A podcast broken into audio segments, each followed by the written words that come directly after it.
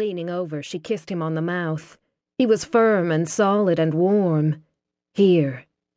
I have to go get help, she said against his lips. I'll be right back. Just be still and keep your arm down like I've tied it, okay? She searched his face, stifling a panicked gasp when his eyes drifted shut again. Should she make a run for it now? She couldn't stand it if these were his last minutes. No, stop, she told herself. I am so glad I wasn't too late, Lachlan said, cracking his eyes open again, but not seeming to be able to focus on her. Piper, he asked urgently, trying to sit up. I'm here, she said, pushing him back down. I have to run downstairs to get help. You have to be still. I'm leaving, but I'll be back. She gripped his hand in hers and kissed him once more, and this time he weakly returned it. Hang on, she said. Don't leave me again. I shall never leave ye again, he said, then went completely slack. With tears blinding her and her furiously beating heart about to climb into her throat to choke her, she raced down the multitudes of stairways in her insanely giant house, the castle she had inherited the year before from her great grandmother. It was a constant headache, but she was learning to love it. Bursting into the kitchen, where she always had the best luck with phone calls, she tried to get to her contacts. Her hands were shaking so badly she dropped the phone and the battery promptly popped out and skidded across the floor. With a scream of frustration, she dove after it and tried to steady herself while her phone restarted.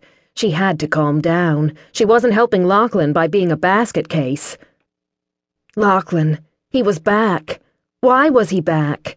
Her head started to spin, and along with her racing heart and shaking hands, she had to force herself to stop asking questions. The whys and wherefores could wait. Dr. Stone? Piper said when the doctor from the neighboring village answered his personal number, sounding groggy. She glanced at the kitchen clock. It was rather late, and she grimaced.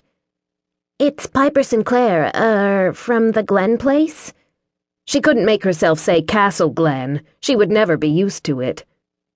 Yes, of course, Piper, I know who you are, Dr. Stone said, clearing his throat. Piper held the phone away and groaned. Of course he knew who she was. Not only had he discreetly fixed up Evelyn and Sam after they returned from the 18th century with smoke inhalation and knife wounds, but she had recently donated a rather large sum to his clinic. Rather late for a social call, isn't it, lass? Dr. Stone asked. Certainly not another stabbing, is it? He laughed nervously. Piper burst into tears again, all her forced calm shattered. Yes, it is another stabbing. Please come as fast as you can. My dear, he'll be fine now that I've stitched him up, Dr. Stone said, patting her tense shoulder as she leaned over Lachlan's sleeping form. She jumped at the touch, having almost nodded off to sleep while gazing at him. The strong planes of his face mesmerized her, and vacillating between fear and joy had worn her out. Melly, who had been Piper's next call after the doctor, had torn over there, ready and eager to practice her fledgling nursing skills. She had wiped all the dried mud from Lachlan's face and assisted with the stitching, and was now starting to look like she wanted some answers. Both of you girls should get some rest, or at the least some tea, Dr. Stone said. Oh my goodness, I'm so sorry. Can I offer you something? Piper looked from the doctor to Melly. Melly blew her off with an eye roll, and Dr. Stone merely snapped his medical bag shut and shook his head. I'll take my leave and be back in the afternoon to check on our patient. You must call me if anything untoward happens, like a spike in fever, but I do think he'll be fine. It was a jagged, nasty cut, but not too deep. He looked at her quizzically and she swallowed. Even though she would pay well for his silence, she didn't want him to think regular stabbings were going to be the norm now that she was the owner of the estate. She hiccuped an unhappy laugh as she realized that so far regular stabbings did seem to be the norm. She took his arm and started to walk him out, trying to think of a good story. It's, you see. She took a deep breath and dove in.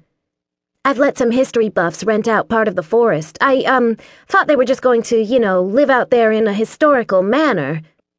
No lights or toilets or whatnot. She glanced at him and he was nodding down at her. But it seems they took things a bit too seriously and their pretend clans got into a war with real fighting. Oh my. Dr. Stone stopped, his eyes wide.